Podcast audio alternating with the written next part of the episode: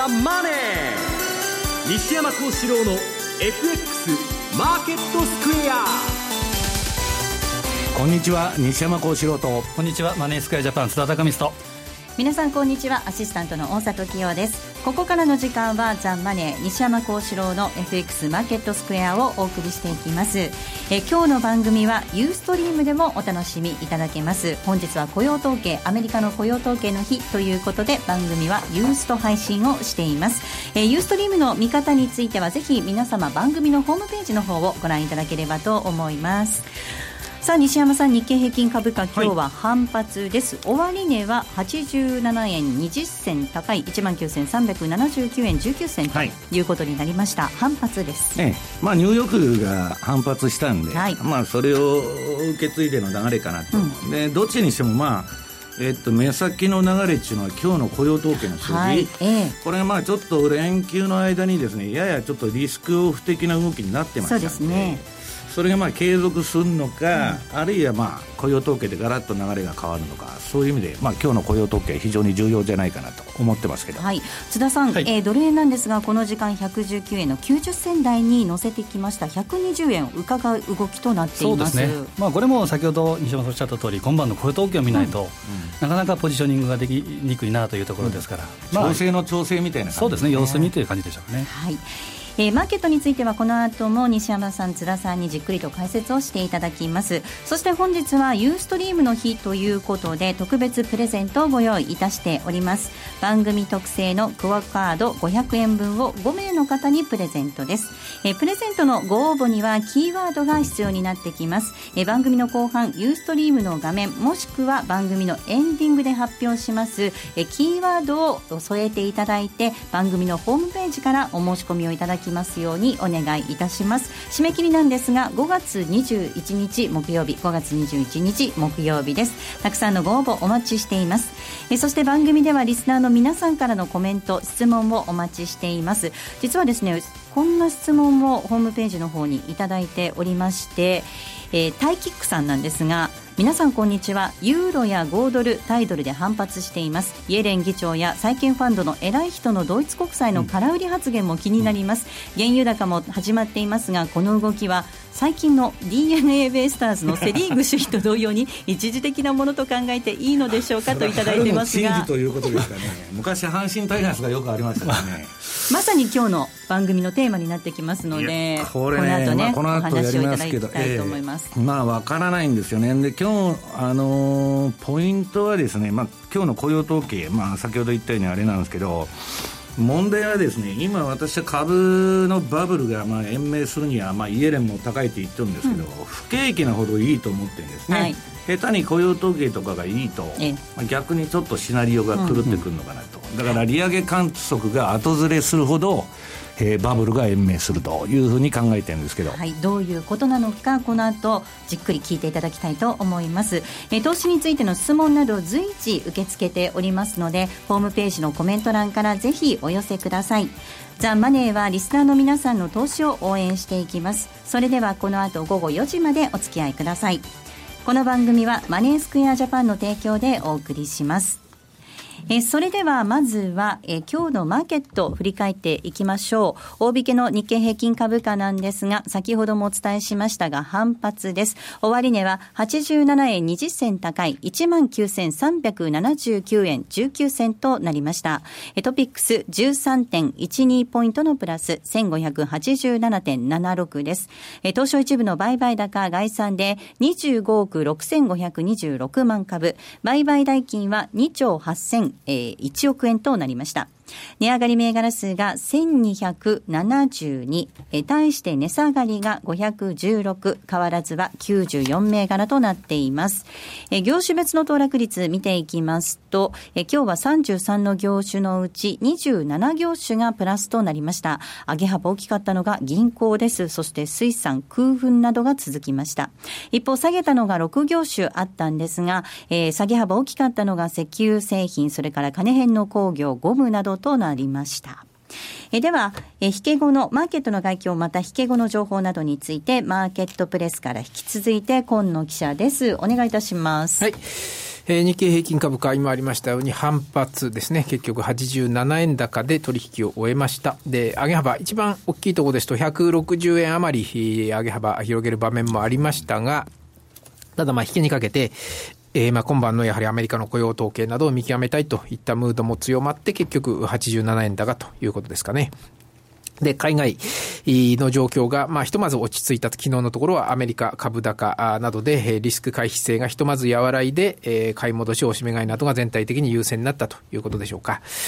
で、えー、特に今日、先ほどもありましたけど、上昇目立ったのは金融株ですね。メガバンクですとか、はい、あとはまあ保険ですとか、証券ですとか、まあ、このノンバンクなんかも含めてね、やはり特にやはりメガバンクでしょうか。このあたりが全体を牽引した構図にもなりまして、まあ、日経平均は87円高0.4%ということで、まあ、これだけ見るとね、小幅ではあるんですが、ただ時価総額ベースで見ます、のトピックスですと、13ポイント、0.8%。ということで、まあ、そこそこね、まあ、大幅とまだ1%はいってないですけどね。でもまあ、年朝株、主力の大型株が結構全体強かったということもありまして、えー、日経平均以上に全体の地合いは強かったかなという印象もありますよね。大きなところがやっぱり高かったですからね。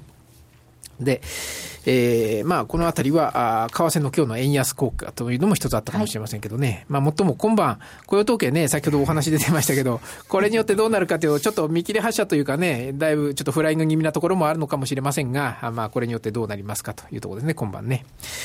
あとは決算発表。うんで、今日は、まあ、たくさん出てるんですけども、はい、特に引けが多かったんですが。そうですね。大きなところ出てきました。大きいところではね、トヨタ自動車7203、うん、発表しました。で、前期終わった期は営業利益が2兆7500億、予想2兆7000億でしたけどね、増額して増額してね。はい、で、結構2兆7505億、500億余り上振れたということですね。円安効果でしょうね。で、新年度、16年3月期は営業利益が約2%増2兆8000億。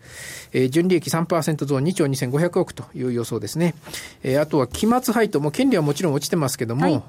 125円、はい、えー、ということで年間では200円配当前期。従来は190円だったと思いますけどね、市場の見方はね。はい、で、それよりも200円年間で配当しますということですね。で、えー、新年度につきましては、予想の配当は今回見て、変えて、うん、変えて、書いてません。はい、空欄になってるんですが、あとね、合わせて発表したのが自社株買い。はい。まあ、このあたりが、やはり株主還元一つ注目ポイントだったと思いますが、うん、えっ、と、発行済み株式総数の1.27%に当たります4000万株、金額で3000億円、えー、上限に自社株買いをするということですね。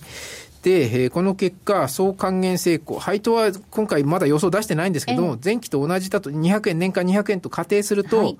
えー、総還元成功だと4割超える計算になりますからね、この自社株買い合わせるとね、だからそこそこ評価されると、明日、あ来週か、なるかも、可能性はありますけどね、まあどうなりますか。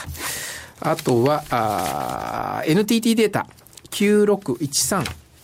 これも前期決算、うん、売上が12%増、純利益は38%増。321億。ただ純利益370の予想に対してはちょっと未達という下振れですね、予想はね、という内容ですかね。えー、ただ新年度、16年3月期について、えー、売上2%増、純利益74%増、560億。かなりこれ純利益だけ見ると強い数字になってまして、9年ぶりの純利益最高益、はい、NTT データですね、予想になってます。えー、年間配当も前期60円、今期は70円に増やしますというのをこう、決算、今期、気象の段階でもう出してますね。はい、あとは、住友重機、終わった決算が、えー、売上8%増、純利益が36%増、予想より上振れ着地。えー、新年度16年3月期、売上が5%増7000億、えー、純利益23%増300億ということで、えー、純利益2割を超える増益予想ですね。まあ、こんなところにしておきましょうか。はい。えー、では、終値確認しておきましょう。トヨタ7203です。今日は4日ぶりの反発となりました。終値は65円高の8279円。自社株買いということで注目です。そして NTT データ9613です。こちらは今日は小幅値上がりでした。40円高の5330円で大引けでした。今期大幅増益を見込むということです。えー、最後、住友重機ですが、6302です。えー、今日の終値は5円高の759円となりました。近藤さん、ありがとうございました。失礼しました。えそれではここで一旦 CM です。東京渋谷で無料セミナー開催。5月9日土曜日、13日水曜日に、インテリックスの不動産小口化資産商品の活用法をわかりやすくレクチャー。講師は公認会計士、税理士の深城克美先生。聞き手は桜井英明さん。贈与相続税対策も。先着15名の完全予約制セミナーです。お申し込みはマーケットプレス番組サイト右のインテリックスのバナーから、または0120-778-940インテリックスまで。気になるレースが今すぐ聞ける。ラジオ日経のレース実況をナビダイヤルでお届けします。開催日のレースはライブで、3ヶ月前までのレースは録音でいつでも聞けます。電話番号は0570-008460。0570-008460 0570を走ろうと覚えてください情報量無料かかるのは通話料のみガイダンスに従ってご利用ください Today! トゥデイズマーケット足元の相場について西山さんに解説をしていただくコーナーです。えまずはここで主な通貨のレートを確認しておきたいと思います。えドル円なんですがこの時間119円の9194です。えユーロ円は134円の1017。そしてユーロドル1.118486での動きとなっています。さあ津田さん、はい、えー、為替市場における注目ポイントなどを解説お願いいたします、はい、えー、まずはですね本日日本時間朝,、えー、朝方に結果が判明した、えー、イギリスの総選挙、はい、これ定数の、えー、定数が650えー、ここで保守党が316議席を獲得して第一党、ただ単独の過半数にはならなかったと。で野党・労働党239議席、これはもう歴史的な敗北、惨敗というところでしょうか。で地域政党のス,、えー、スコットランド民族党 SNP、えー、これが58議席で第3党。で、保守党と連立政権を組んでいた中道左派の自由民主党が、えー、10議席を取って、えー、連立で過半数。でそうなるとですね、SNP が労働党と組んでですね、キャメロンを退陣させようというふうなことが、えー、可能性がなくなったということで、ポンド買い、えー、につながっているというところでしょうか。ただ、えー、この SNP の、えー、躍進によっては、スコットランドの独立、これが再燃する可能性もあり、えー、EU からの、えー、離脱の可能性を、えー、是非を問う国民投票とともに、えー、離脱とか独立とか、これがキーワードとか火種に今後もなりそうな感じですね。はい、とはこれからの注目点、これはなんといっても、えー、今晩、4月の雇用統計。はいで市場のコンセンサス、これ、えー、NFP が23万人、前回が12.6万。で失業率、これが5.4、前回が5.5。えー、20万人という数字が今後の、えー、相場を見る上での分水嶺となるんじゃないかなというふうに見てます。うんで23万人を超える結果となった場合には、切りかけた6月利上げ説、はい、これが再度取り出される可能性もあると、うんうん、でドル高の材料になる一方で、20万人を下回る結果、万が一ですね、うん、なった場合には、えほぼ6月利上げっていうのがなくなって、ドルが下押しをする可能性があるなと。で今夜の注目は、まあ後で西山さんにたっぷりとお話をいただきたい。のと、はい、もう一点はですね、来週11日から始まる EU の財務省会合、はい、これが、えーまあ、欧州の交換っていうのは、えー、ギリシャのチプラス首相の瀬戸際作戦、これにかなりの、ね、苛立ってるようなですね、そういう様子で。で、今回の会合で進展が見られない場合には、ギリシャの銀行向け緊急流動性支援の制限を検討するという報道がある中で、来週、その X デー、ギリシャのデフォルトの X デーが出てくる可能性もあると。で来週あの IMF、これ7億6700万ユーロ、うん、4円でいうと1000飛び40億円。の支払いも予定されており、えー、ギリシャのデフォルト、これが現実味を帯びる可能性もあると。ちなみにですね、ギリシャの債務残高は2兆3460億ユーロ。うんちょっと天文学的な数字ですけど、でこれまで支払った額が1兆173億ユーロ、でギリシャに残された道っていうのは、まあ、ヘアカットかユーロからの離脱か、もう二者択一じゃないかなということ。で、今夜の雇用統計とともに来週の EU の財務省会合、これに注目したいところですね。はい、ありがとうございます。まあ、本当にあの今夜の雇用統計を皮切りに来週にかけてもいろいろな材料あるわけなんですが、西山さん。はいはい、今日のテーマ。はい、まあ今、マーケットで何が起こってるのかと。えー、で、まあこれちょっとチャート今日ユーストなんで持ってきたんで、えー、まずあの、ドイツの金利ですね。はいえー、これが急騰しましてですね。で、まあ、えー、っと、レポートとかにももう先週、まあ番組でもやりましたっけ。えー、ジャナスキャピタルのですね、これまあ大きなファンドなんですけど、まあピムコからあの移ったビル・グロースですね、はい、債券の帝王。これがまあ、ドイツ国債は、まあ、ドイツの長期国債ですね。10年国債は、えー、一生に一度の売りチャンスだと言ってたら、まあ、ドンピシャで来ましてですね。はい。えこれはまあドイツだけでなくて、スペインから何から、まあヨーロッパは全部金利が垂直に上がってるんですよ。うん、で、私はですね、あの、雇用統計がいくら悪くても、例えば今日3万人でもですね、はい、えー、何でも全然気にしないんですね。これはまあ、あの、不景気なほどバブルが延命すると。今皆さん誰が考えても中央銀行が金ばらまいてるだけのバブルですから、景気なんか全然世界中良くなってませんから、それによって相場の寿命が決まってくると。ただ、中央銀行がじゃあ追加緩和だとか、量的緩和だとかできなくなるのは、うん、物価が2%いったら終わりなんです。はい。で、今、物価がユーロ圏のですね、これ24月の29日だったかな、えー、ドイツの、えー、CPI。はい。これはまあ2ヶ月連続でプラスになってですね、うん、えー、どうも日本型のデフレを脱却できるんじゃないかと。うんいうようなことになってきたと。と、これまあ、たかだかあの2%の物価目標いったらもう追加緩和できませんので、こっちの方が中央銀行バブルにとって問題なんですね。だから、この金利が上がってきたということで、えー、非常に、うん、えー、ちょっとファンドはですね、神経を尖らせてるというのが今の状況なんです。うん、で、このドイツの国債もそうなんですけど、えー、っと、その次はユーロのチャート。はい。これあの、ドイツの今、あの、国債の金利上昇っていうのは、いい金利上昇なんですね。えー、この番組でもずっとやってきました、あの、マイナス金利にしてますんで、はいえー、日本の見せかけのその緩和ですね、中央銀行の当座預金に金が豚積みになってるだけというのとわけが違いまして、民間銀行は ECB に金預けると、金利取られるわけですから。だからそういう意味ではですね、そのヨーロッパの QE というのはですね、それなりに功を奏しているということなんですね。で、えー、それを受けてですね、まあ、金利上昇ということで、ユーロも今、あの、ユーロ買いトレンド。はい、えー、まさかのですね、えー、ユーロだめだめと、ギリシャがどうなってるとか、えー、言っとんですけど、とりあえずですね、うん、金利上昇ということで、まあ、あの、素直にですね、ユーロ買いが起きてると。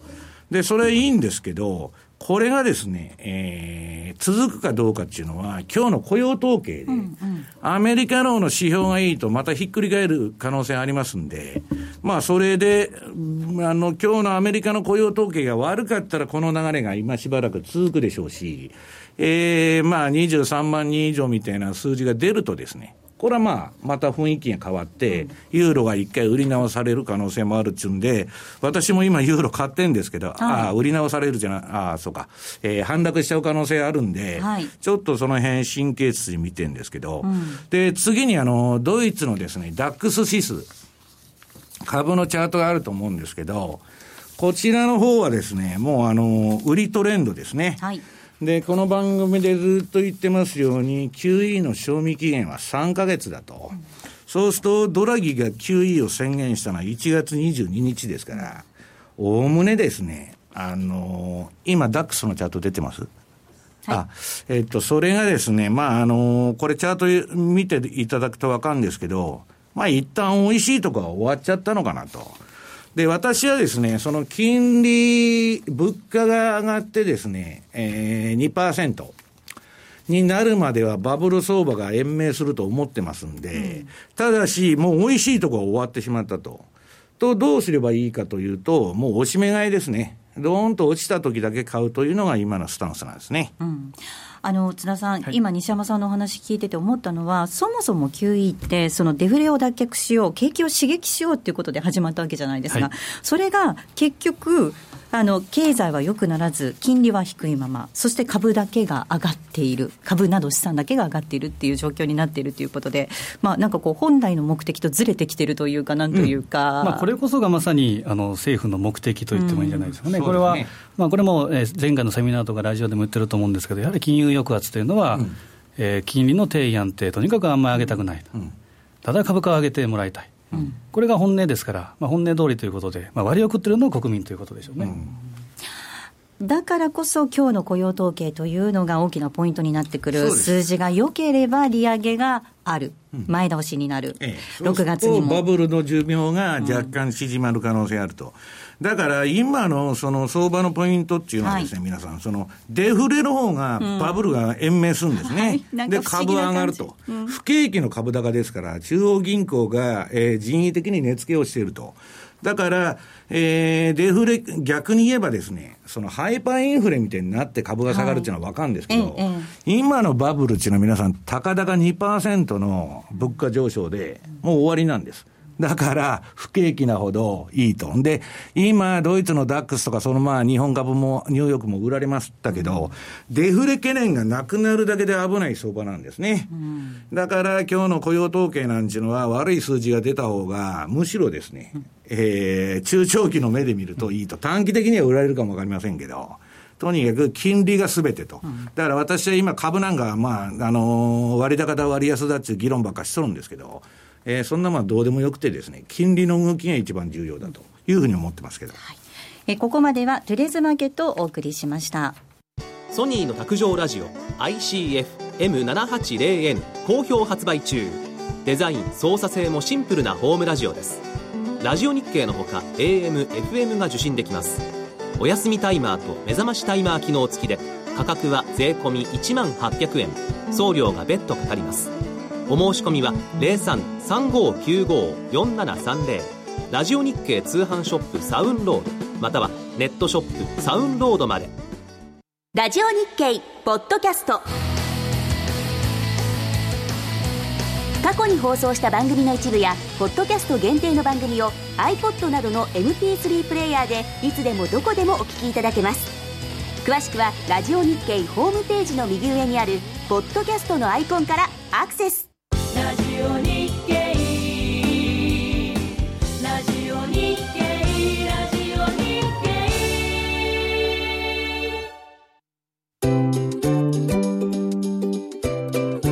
M2J トラリピボックス。トラップリピートトラップリピート。僕の名前はトラリピトラップリピートトラップリピート。それを略してこのコーナーでは FX 取引の考え方について西山さん、そして津田さんに教えていただくコーナーです。え今週も皆さんからいただいた質問にお答えいただこうと思います。えまずはこんな質問です。ご紹介していきます。え西山さんのお話は、ファンドの情報や中央銀行の政策などがあり、FX の投資をするのに非常に役立っています。え一つ不満は、はい、はいポンドに対する情報が少ないことです。動きが早く、私はポンドでは損失の方が大きいですということなんですが、ポンド、このところね、まあ、その選挙の絡みもあって、動いていましたが。はい、私、ポンドはあのー、先月からちょっとやってるんですね、はい、1時間足でですけど、うん、結構、あのー、面白い動きで、この通貨はですね、もともとあの、じゃじゃ馬通貨と言われてまして、前からの嫌いだとおっしゃってました、ね、007の国だよって言ってましたもんね。なんだかイギリスっていうのは二枚舌でですね、よくわからない国なんで、何が言いたいのかよくわからないんですけど、ただ、いえー、と金融のですね、中心の国であって、はい、ロンドンのシティで為替相場も動いてると。で、あのーどういうんですかね、あの、中央銀行のですね、大きな政策の流れっていうのは、実は FRB じゃなくて、BOE が歴史的に決めてるんですね。うん、私はあの、BOE の論文難しくてよくわからないんですけど、まあ、たまに読んだりしてるんですけど、えー、ポンドについてはですね、うん、ちょっと、その、歴史的に1と2の間を触れる通貨なんですよ。はい。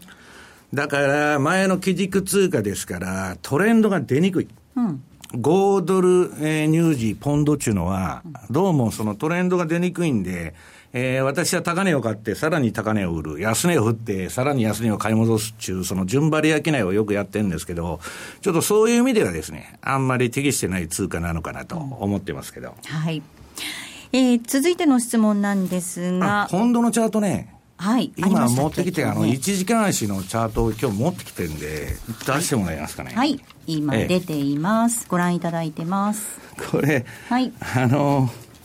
1時間足、まあ13時間のですね、エンベロープ、移動平均乖離ですね。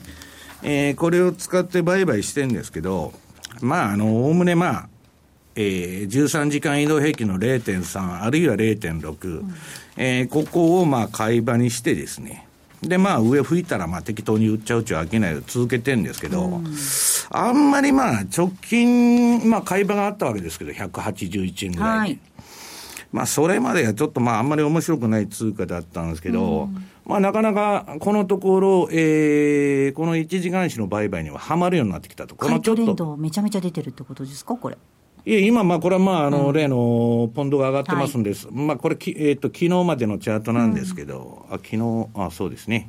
えー、まあ、悪くないと、だから、冷やしベースじゃなくて、どちらかというと、こういう短いので、ドタバタやってるというのが、今のあのポンド売買の私の現状です。はい、参考になさってください。はい、え続いての質問なんですが、えー、今年の春、M2J で口座を開設し、取引を始めることになりました。まだまだ小口ですが、少しずつトラリピをしていますと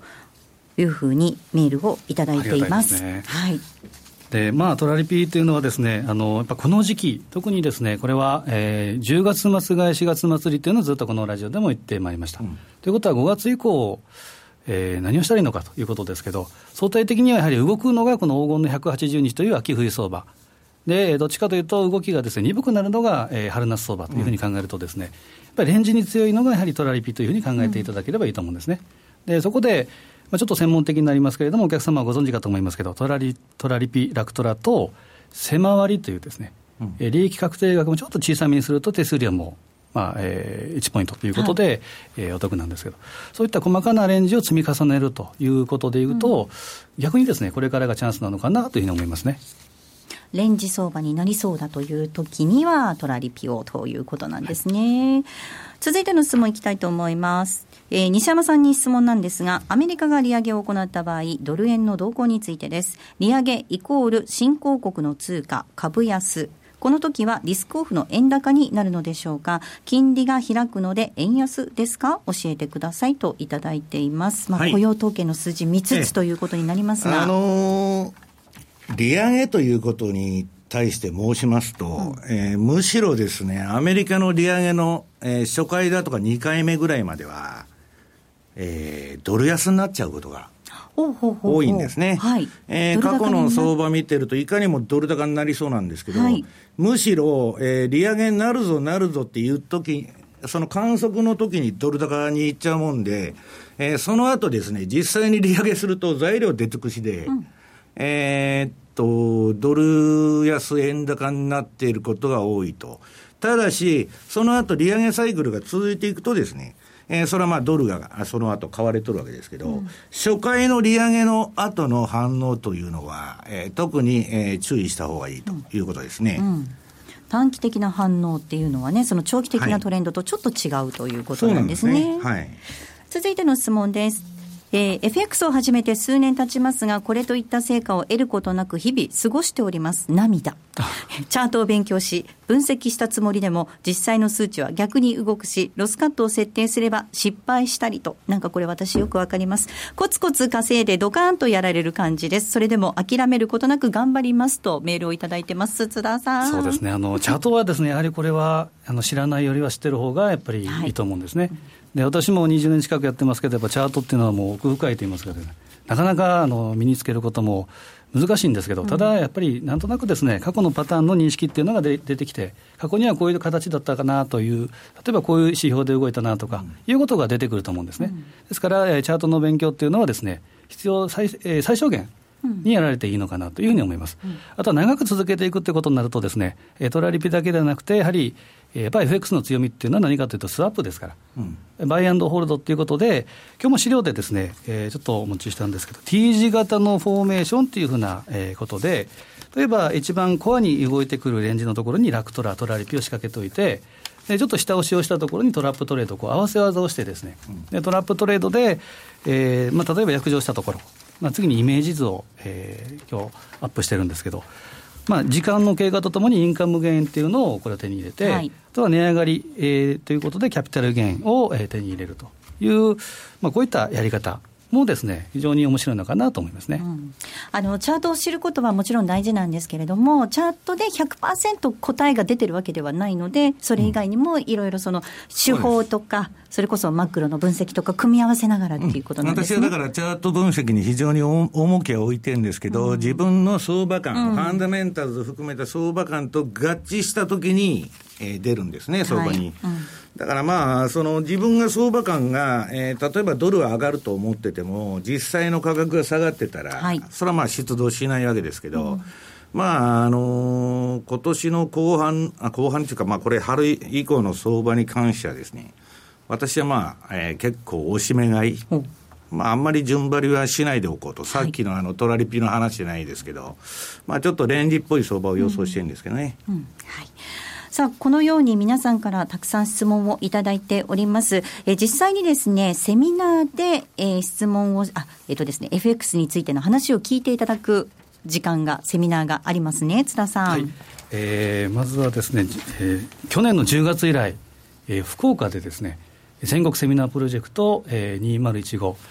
えー、去年の10月以来ですけど、2015、2015年度としては初めてのセミナーが、はい、えー、あります、はい。えー、ご紹介します、5月30日土曜日です、えー、場所はリファレンス駅東ビル貸し会議室です、えー、博多駅のより歩いて5分ぐらいということなんですが、5月30日の土曜日に M2J 全国セミナープロジェクト2015の開催となります。資産運用としての FX& 初めてのトラリピといういうことで、西田慎さんのお話があります。また第2部では、え福永博之さんがご登場ということです。さあ、それから、えっ、と、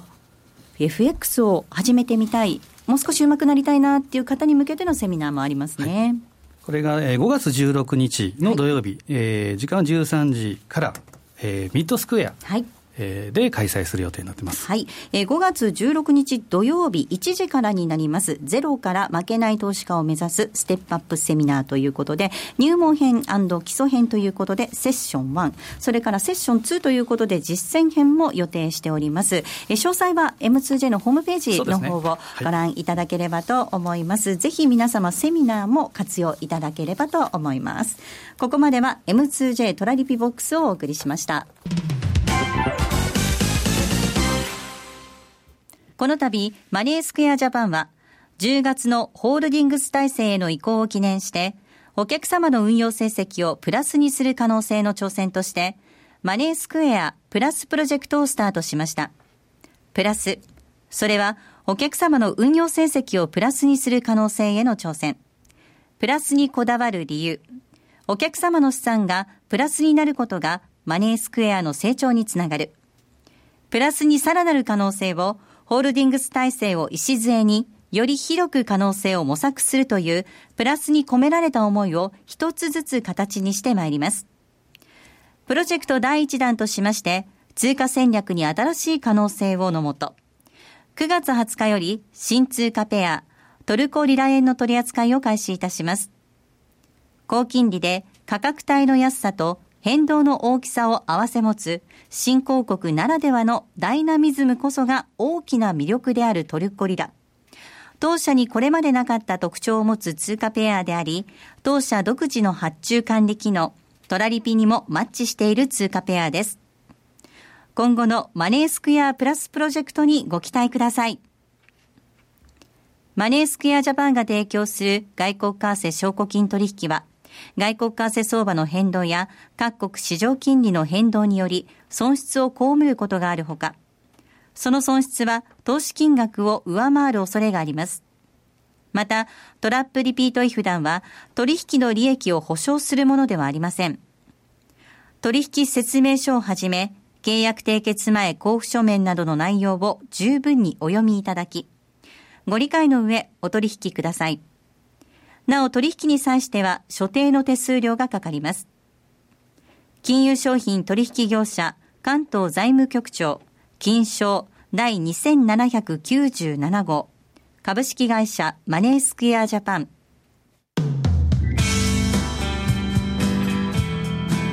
西山幸四郎の FX マーケットスクエア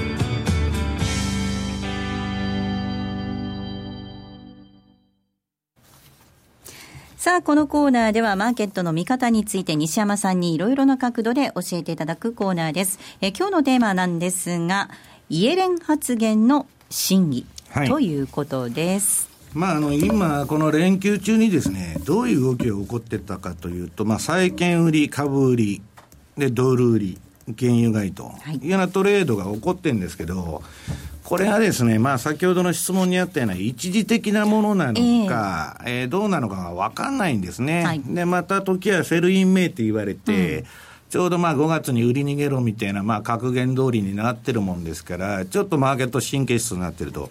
ただですね、私が思ってるのは、このバブルっていうのは、その物価目標が2%になるまでは続きますから、えー、まだまだ続くと。で、不景気になればなるほど続きますんで、先ほど言いましたように。で、ポイントはですね、うん、ちょっとこのところファンドでそのミーティングをしましてですね、えー、何をやったらいいかと。はい。と、5月と6月というのはですね、ファンド決算が、あの、集中してるんですよ。うん、まあ、ほとんど5月が多いんですけど、で、それで、押したところを買おうじゃないかと。はい。いうことを今考えてるんですね。うん、で、まあ、イエレンのその発言に戻りますと、えー、っと、これワシントンで、えー、っと、これ銀行委員会での証言ですね。で、その後のパネルディスカッションで、うんえー、現時点で株式のバリエーションは総じてとても高いと言ったんですね。で、もう一つは、金利上昇に対しても警鐘を鳴らしまして、FRB が利上げを開始したとき、長期金利が急騰する可能性があると。うん、だからそこで株が下がる可能性がありますよと。だからまあ常識、常識的に言うとですね、利上げを織り込ますためのですね、まあ発言とは言われとるんですけど、えー、いろんな議論がありましてですね、結局のところは、えー、イエレンさんが何を言いたいのかよくわからないと、うん、えー、ただ質問に答えたものなのかですね、えー、それはわかんないんですけど、えー、いずれにしても言えることは、現在の株高というのは、この異常低金利の賜物ですから、はい、これがなくなるということは、まあ非常に、えー、ちょっと注意しといた方がいいと。うん、で、今ですね、先週の放送でも言ったんですけど、えー、世界のその株式市場の PR というのはですね、みんな20倍に近づいとるんですよ。はい、で20倍、PR、取得株利益の20倍が高いか安いかという議論になると、それ非常に難しいんですけど、うん、あのー、今のですね、あの、ローレンス・サマーズが言っとる、えー、世界的な先進国が長期停滞だと。で、新興国も景気が悪いと。でそういう中でですね、えー、PR20 倍っていうのはやっぱ高いんですね。うん、だ日本株はまあ18倍まで来ましたけど、やっぱり20倍っていうのは一つのですね、えー、壁じゃないかなと。言われとんですね、うん、だから今、あのちょっと今日あの株、え株のチャートを持ってきたんですけど、えー、っとあの例のウォーレン・バフェット。のやってるあのバークシャー・ハサウェイですね、はい、えー、っと、これの株のチャートをちょっと見ていただきたいんですけど、はい、えー、これは週足ですね。で、バフェットのバーク社、まあちょっと直近は戻してるんですけど、えー、最近調子が悪い。うん、で、我々、その株のファンドマネージャーと会話してると、もう買うもんがないんだと。はい、バリエーション的に高すぎて買うものがないと。で、今買ってる理由は何かっつったら単なる金余りで買ってますと、いうのがまあ理由なんですよね。で、このですね、バーク社の、うん、株が調子が悪いうちは、あんまりたくさんポジション持たないでおこうと いうのを我々非常に注目しとるんですよね。だから、まあ、それがどうなっていくかなんですけど、まあ、今のところですね、えー、株は、まあ、えー、ちょっとイエレンさんが言うように、えー、割高かなというふうに私も考えてるんですね。うん、だから、まあ、唐突にそういうことを言い出したんで、その、非常に警戒が必要なんですけど、はい、ただですね、うん、私は株が崩れる理由というのは、その先ほども言いましたように、金利が上がるとか物価が上がるということで崩れることはあっても、不景気だから崩れるということは、まずないだろうと思ってるんですね。だから今のその不景気、今の株高っていうのは不景気の株高なんで、要するにですね、不景気であるほど中央銀行バブルは延命すると。うん、だからまあ皆さんがその株だとか FX をやる際に見とかないといけないのは、えー、株よりも金利の動きですね。はい。金利とあとインフレ指標ですね。だから物価が上がって2%までいったら金融緩和ができなくなって中央銀行バブルが終わると。うん、うん、ここをやっぱり見とく必要があるかなということで。で、今日の雇用統計も私は悪化した方がいいと。バブルの延命のためにはですね、いうふうに思ってるということです。あの津田さん、えっと、債券売り、株売り、ドル売り、そして原油買いっていうのが、その日本がお休みの間、はい、津田さんはお仕事だったと思いますけど、その間にそういうちょっと動きがあって、はい、少し流れ変わったのかななんていう、やっぱりセリンメなのかななんていう、ちょっとヒヤッとする感じもありましたよね。そうですね、まあ、あのイエレンさんの発言自体がです、ね、例えば、えー、1996年のグリーンスパンのですね、根拠なき熱狂にこう合わせるような人もいると思うんですけど。ちょっとそれとは旗色が違う、条件も違いますし、うん、あの時は、えーまあ、ニューヨークダウが6000ドル近辺ですが、えー、とあの後は5年後、えー、2001年に ID バブルが崩壊というのがあったのはあったんですけど、うん、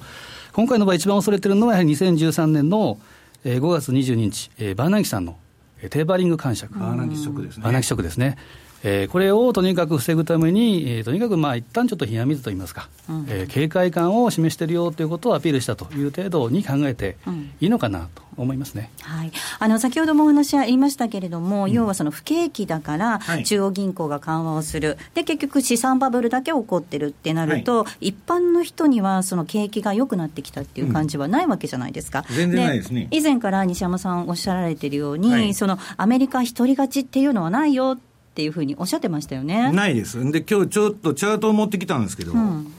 えっと、このフィ、えー、っと、セントルイス連銀が出してるですね、はい、えっと、この持ち入れ、持ち家比率ですね、アメリカ人の。はい、えっと、このチャートを見ていただきたいんですけど、これ見てるとですね、もう下がり続けてるんですね。ねそうなんですね。で、今もうアメリカ格差社会とあのピケティの本が売れてるようにですね、うん、まあまあ世界中どこも格差社会が広がってるんですけど、まあ、貧困世帯でいうとですね、まあ、あのー、家賃が、はい。うんまあ、収入の5割から7割に達してると。それってきついですよね。ええー、エンゲル係数ならわかるんですけど、家賃比率がですね、アメリカの新築のそんなにあの、アメリカってみんな持ち家買いますから、はいえーだから賃貸物件がそんなあるわけじゃないんで、まあ私、アメリカのまあ州によって全然違うんですけど、うん、その現地の人の話を聞いてるとですね、えー、非常にですね、家賃が高いと。うん、だからまあ、うん、これ、もう一つ、あの、日本の家計調査。これ、あの、先週の放送でもちょっと言ったんですけど、まあ、家計調査で2人以上の世帯のあれで見るとですね、まあ、12か月連続、うん、えー、家計が悪化しとると。はい。で、まあ、3月の消費支出に至っては10.6%減の31万円ということでですね、えー、まあ、結局全体として見るとですよ、一部の富裕層は別ですけど、うん、えー、アメリカも日本もですね、中国もどこもですね、うん、えー、家計だとか個人の懐は悪化してるんです。うん、その中で株だけ、まあ、えー、量的緩和で上がってると。いうことですね、だから逆に言ったら景気良くなるわけがないんで、こんな状況で。だからさらにバブルが走る可能性があると。私は思ってるんですけど、あのちょっとさっきお話にあったエンゲル係数、ちょうど日本ですよね、21年ぶりの高水準になってるっていう ニュースも14年度ですけど、いや、それは給料上がってませんから、ね、だから今、その日本で景気がいいのは、先ほどのトヨタのようなですね自動車だけなんですよ。でそれもですね、アメリカのサブプライム自動車論が引っ張ってる結果ですから、国内では決してその良くないと。いうことですから、まあ、この家計の状況を見てたらですね、もう今の株の上昇というのはですね、中央銀行次第と。で、その株が上げる要因というのは中央銀行の政策と、あと民間サイドから見れば、自社株買いがどんだけ出るか。はい。トヨタもね、ええ、自社株買いするということですが、バイバックですね。あとはバイアウトの、えー、M&A がどれだけ出るかと、うん。もうそれだけなんですね。えー、ポイントは非常に単純ということでございます。えー、ここまでは西山幸四郎の FX マーケットスクエアでした。気になるレースが今すぐ聞ける。ラジオ日経のレース実況をナビダイヤルでお届けします。開催日のレースはライブで3ヶ月前までのレースは録音でいつでも聞けます。電話番号は0570-008460 0570-008460 0570を走ろうと覚えてください。情報量無料かかるのは通話料のみ。ガイダンスに従ってご利用ください。CD 金井さやかの90日で仕上げる TOEIC テストステップバイステップコーチング好評発売中。500分にも及ぶ音声ファイルとボリュームたっぷりの PDF ファイルを1枚に収納。しっかり確実にテストに向けた指導を受けることができます。お値段は税込5400円。送料が別途かかります。お申し込みお問い合わせはパソコンスマートフォンからラジオ日経ネットショップサウンロードまでどうぞ。M2JFX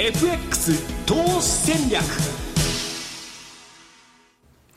このコーナーでは来週に向けて M2J の FX の投資戦略を伺っていきます。津田さん、お願いいたします。はい、えー、まずはで、よく最近レポートとか動画、西山さんにもご参加いただいてやってるんですけど、セルイン名っていうのが本当にあるのかどうかということなんですけど、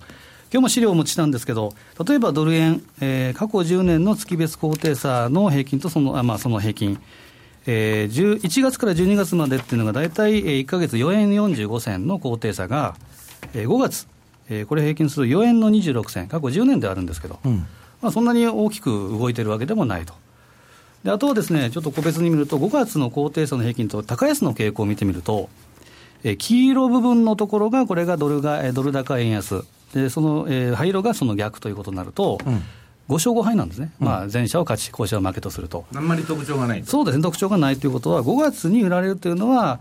まあ、ちょっとジンクスといいますか、まあ、ちょっと言葉が一人歩きしてるかなというふうなことにもつながるというかね、半年間投資という意味では、4月まであの買って半年持つとですね、1月、2月、3月、4月、これはまあ非常にパフォーマンス悪いんですけど、先ほども言いましたあの、5月、6月っていうのはファンド決算で、えー、それで売られたところはですね、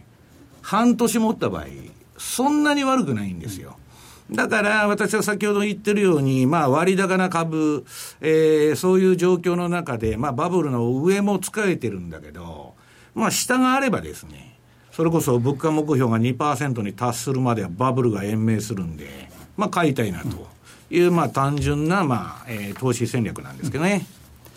えー、ちょっと細かく言うと、例えば、えー、ニュージーランドドル円を見ていくとですね、これも冷やしの、えーまあ、T 字型フォーメーションというレポートを出し、えー、資料を作ったんですけど、はい、これ、ボリンジャーバンドで、えー、今21日の移動平均線、これ1か月の市場参加者のコストを見てみると、大体90円の64とか、このあたりなんですね。でそこから下、89円ぐらいまで、まあ、まさに今ぐらいですけど、ここを例えばトラップトレードで仕掛けておいて、でそこから例えば90円の64、21、えー、日移動平均線から上のプラス2シグマ90、そうですね、2円ぐらい、ここまでは例えばラクトラを仕掛けて、でラクトラとトラップトレードの T 字型のフォーメーションというのも面白いかもしれないですね。うん、もう2シグマまで到達してるんですよね。そうですね、あの過去にも得て、もう一度またマイナス2シグマまで戻ってきてあマイナス2シグマね。はいうんニュージーランドドル円の T 字型フォーメーションということで、このね、相場の動きに合わせた戦略をぜひ取っていただきたいなと思います。はい。そして来週月曜日にはもっと練られた戦略が M2J で取引されているお客様限定で見ることができますので、えー、ぜひ講座を開設していただいて、レポートを活用してみてください。えー、またですね、M2J に講座をお持ちの方に新しいコンテンツございます。えー、その名も西山幸四郎の戦略ボイスです。M2J のマイページ内の音声コンテンツとなっていますので、えー、講座をお持ちの方はぜひお聞きいただければと思います。ここまでは M2J S2JFX 投資戦略をお送りしました。さあ今週はユーストの週ということなのでプレゼントをご用意いたしております。必要なキーワード西山さんからお願いいたします、えー、キーワードは金利上昇でございます。はい、えー、キーワードは金利上昇でございます。ここが相場のポイントだというお話ございました、えー、ぜひこのキーワードを添えていただいてご応募いただければと思います。たくさんのご応募お待ちしておりますお送りしてまいりましたザ・マネー西山幸四郎の FX マーケットスクエアお別れのお時間です。ここまでのお相手は西山幸四郎とマネースクエアジャパン津田隆美と大里清でした。さようなら。この番組はマネースクエアジャパンの提供でお送りしました。